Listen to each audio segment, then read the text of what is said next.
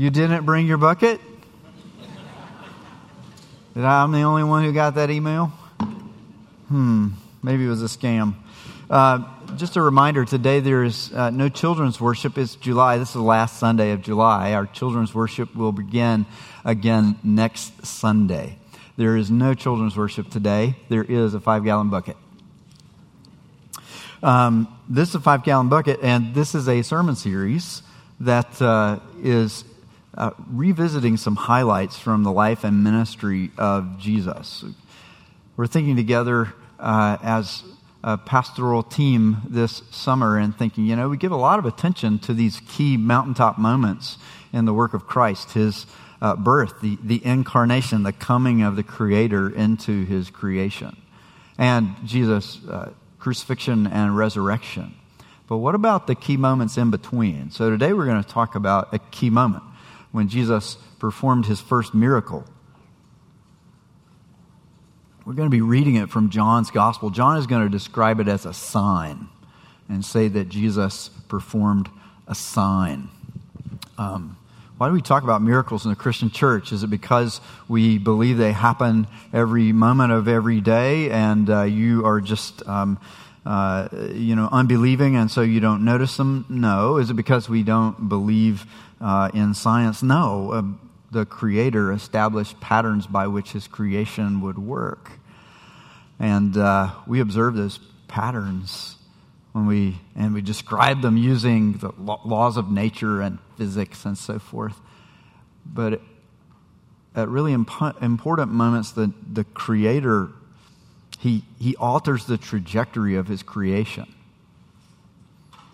Those are miracles. And uh, we're going to be talking about one of those today. It's from John chapter 2. We'll hear this language used that, that Jesus performed a sign that manifested his glory. What does manifest mean? It means to cause something to be clearly and easily seen, to put it on display so that people can see it. So Jesus, Jesus did a sign that caused something to be seen. That's how signs work. If um, if you see a sign on the highway like this, it's pointing you to something else beside itself that's even more important. Right? The point of the sign isn't that people driving down the road would go, oh, look, it's a metal square with a squiggly line on it. How cool is that? No, the, the sign is pointing you to something beside itself that's even more important. It's more important that you know that the road ahead is curvy and windy, so, so you need to stay safe. The sign is there to point to something more important than itself. So Jesus did a sign to point to something else so that it would be clearly and easily seen. What is the something else that Jesus' sign puts on display? It's this that Jesus is glorious. Great, Jesus is glorious. Glorious how? What is it about him that is so glorious and that has anything to do with a five gallon bucket? Glad you asked. Uh, Donna's going to read for us about this sign and the glory of Jesus from John chapter 2.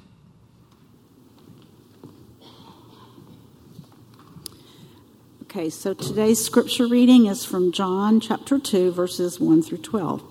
On the third day, there was a wedding at Cana in Galilee, and the mother of Jesus was there.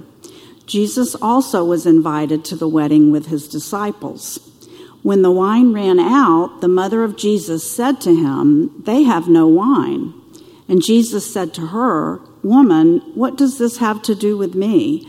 My hour has not yet come. His mother said to the servants, Do whatever he tells you. Now there were six stone water jars there for the Jewish rites of purification, each holding 20 or 30 gallons.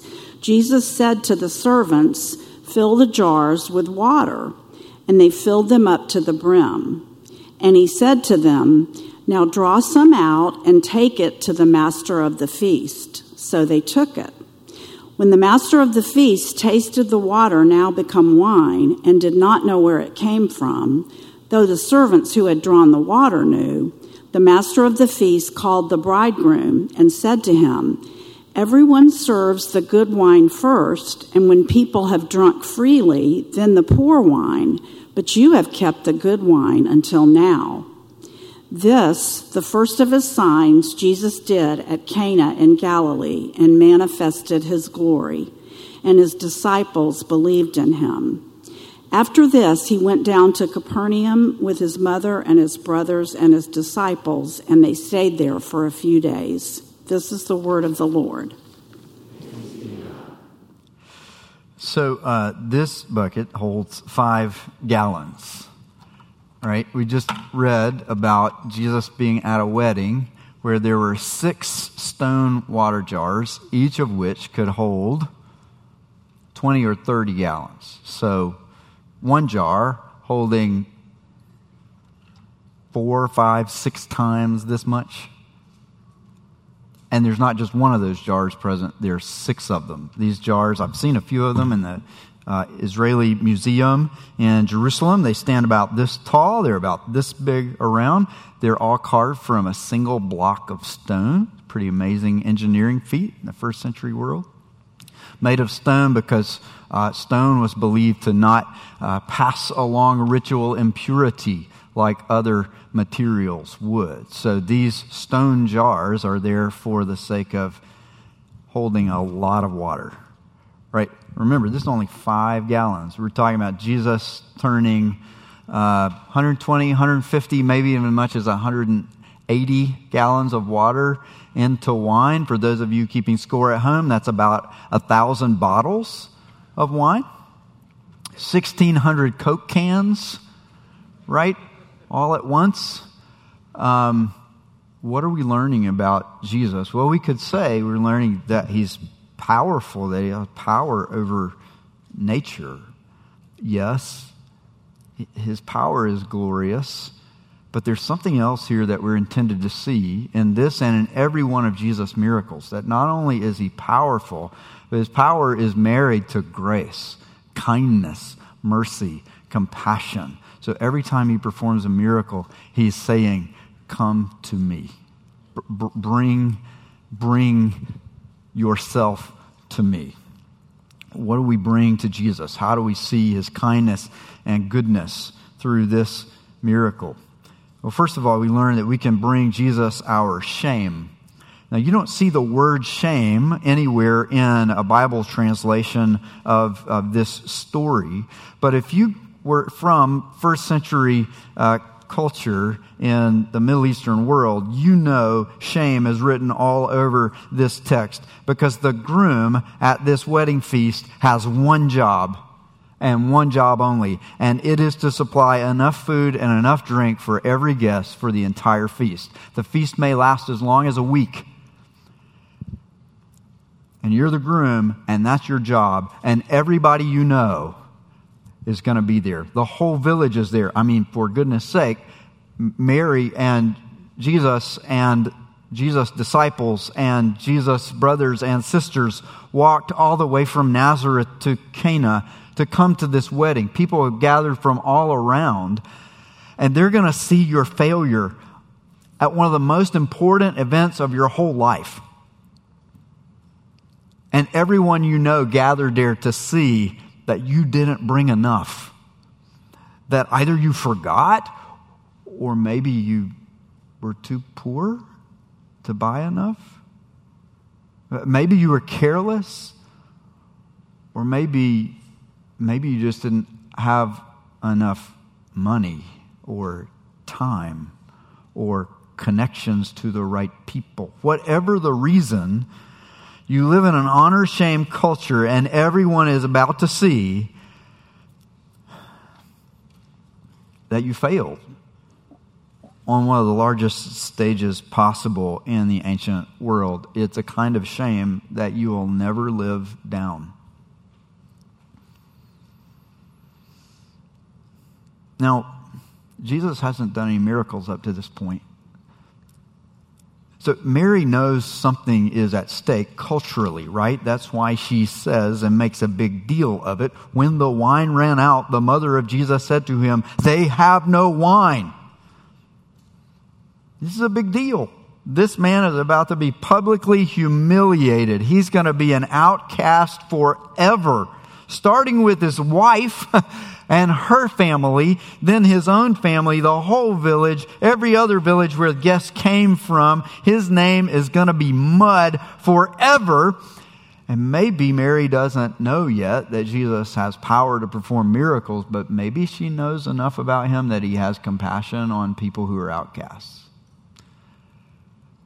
And that he knows something about how to restore the honor of people who have been shamed. There's another reminder of shame in this passage, and it has to do with our sticks, stone jars that are there for purification. Why? The Old Testament says that priests have to wash their hands before they eat the meals that were sacrificed in the temple. But not every Jewish person is a priest. The Old Testament also said that under certain circumstances, when you had touched things that, that made you uh, ceremonially unclean, you had to wash before you could eat again. But not everybody is in that circumstance at every moment. So, why do we have 180 gallons of water here so that every guest can wash their hands? Not all the guests are priests. And not all the guests have touched something unclean. But before they put anything in their mouth, every time they've got to wash their hands. Why? Why are we going above and beyond here what the scriptures taught? And the answer is God's people said, We have failed you, and, and we're trying to wash away our failure. We, we didn't give our hearts only to you. We were surrounded by nations who had other gods and idols and goddesses, and, and we went after them. And we thought we could worship you and them, and we weren't faithful to you. And we feel deep shame because of that failure. And can we go above and beyond and do more than you ask? And can we all act like priests, even though we aren't all? Can we do more than you ask? And, and will all that washing somehow wash the shame of our failure away? And when Jesus turns all that water into wine, two things happen. One, the groom who has blown it spectacularly suddenly gets honor. Right? You read the, the master of ceremonies pulls him aside and he says, Hey man, this is amazing. Most people serve the best wine soonest in the feast, and then when everybody's had the good stuff, they bring out the mediocres, but you've saved the best to last. So this man who is about to be humiliated is now honored for something he didn't do, or something Jesus did. And by turning that water for washing into wine, Jesus is sending a clear signal to those who knew it was dipped out of those water jars now, not every guest would have known that immediately. Imagine the shock the next time you go to wash your hands, though. Whoa, that stuff's purple. Jesus is sending a signal. You can't change your own heart. You can't wash away your shame. You can't wash away your failure. Because what the human heart needs is not just a little surface cleansing, it needs complete transformation into something new and different. So I'm going to turn the water into wine. Jesus is showing us that we can bring our shame and our failure to Him. Right? He is saying that He has come to cover our shame so that we get honor because of what He has done. And we find in Him a new power to transform us from the inside out, to change us in ways that we could never change ourselves. That's why Jesus does miracles, is so that we will bring him our shame. What is the badge of your shame? If somebody wrote it down and hung it around your neck, what would it say? The memory that you will never live down, the failure that you will never forget. Maybe because people constantly remind you of it, they won't let you forget it. Maybe it's that time when you had an opportunity seize the moment on an athletic field or on a stage giving a speech, whatever it was, the big moment, and you just, you had it right there and you blew it, and everybody saw it. Was it the moment that you spoke a word that completely crushed someone? And you wish you could forget the sounds coming out of your lips, but you can't. A moment when you promised big, but you failed to follow through. Let this sign, Jesus turning water into wine, point you to something else more important than your failure and your shame. You might even need to practice saying it out loud from time to time. Jesus, I believe that you turned water into wine. I believe that you did it, and I believe that your glory is greater than my shame. I believe that what you have to offer me is greater than my failure. I believe that what I cannot wash away, you can change. Jesus does this miracle and every other miracle to invite us to bring our failure and our shame to Him. He has great power, yes. But that great power is married to glorious grace. How do we know? Well, here's another way we know it. This sign in John 2 tells us that we can bring Jesus our longings for healing. Sorrows are healed in this story. A moment that's, it tips on the balance of, of everything becoming a disaster and this wedding being rem- remembered for failure and shame, and now it's just celebration. Uh, there are signs here that nature is going to be healed, that, that a world in, in which uh, nature can't produce enough can now produce beyond what we could imagine. I don't think you need 180 gallons of wine to finish out the wedding feast. There's more than enough here. That when the Creator puts His hand to creation, it is healed and it can supply more than what all of His creatures need. Can I just add for a moment that if you find miracles hard to accept, that's actually part of the point. It's a good thing if you read the scriptures and you go, hmm, I'm not sure the world works this way. Yes, that's the point. The world doesn't normally work this way. This world right now is, is um, it's under a curse. And things don't work this way.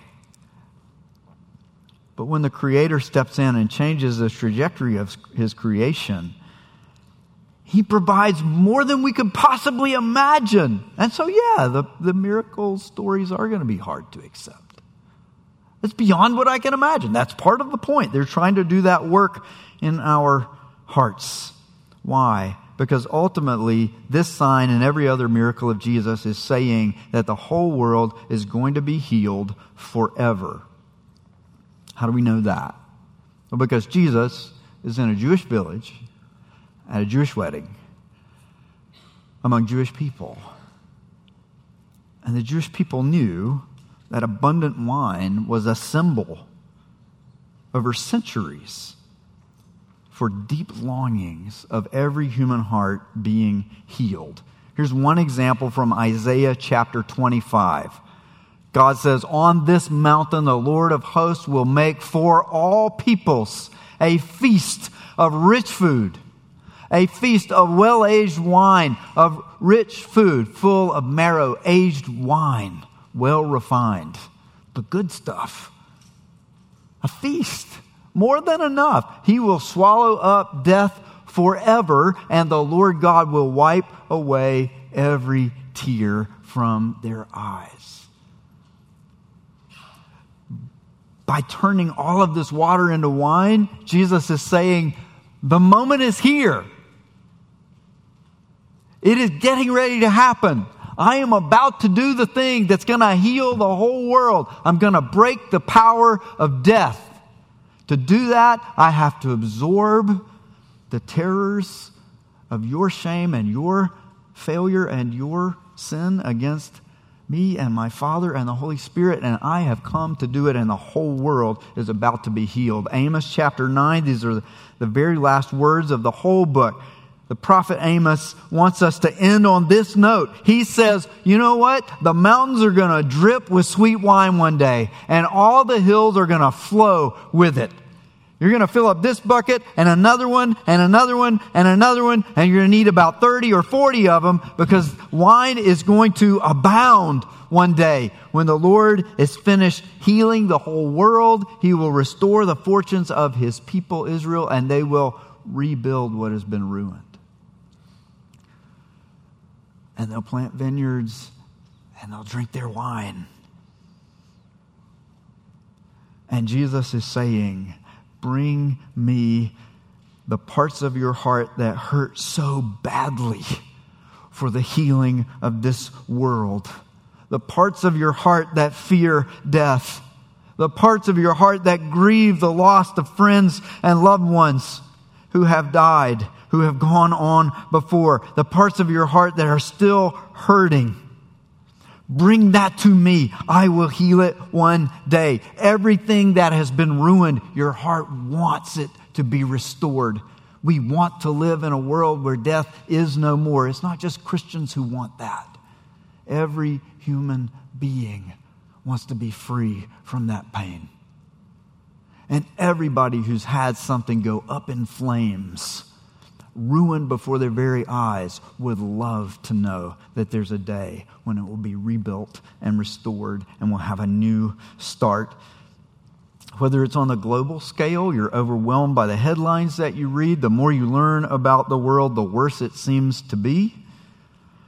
The more complex the problems are, and therefore the more hopeless progress seems. In your personal life, life just keeps coming, one problem after another. You're constantly putting out fires. You think you've solved the marriage issue, and suddenly a parenting thing pop, pops up. You think you've solved the relationship with your roommate issue, and then all of a sudden you're behind on your taxes because you, you know, kind of lost the bill. It got stuck under that pile of mail and now you owe, owe, all kinds of penalties and you just weren't prepared for that and there are four people trying to get in touch with you at once because email texting phone it and when does it all stop and you're just exhausted and you have to say jesus i believe you turned water into wine as a sign of something but i i'm too tired to remember what it was.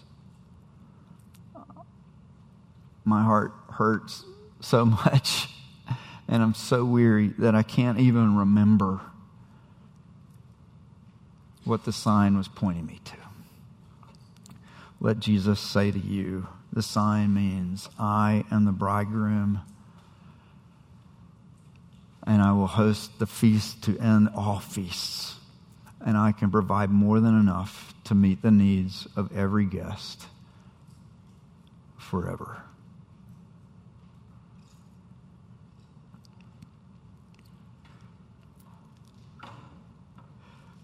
Don't mess around with the little stuff.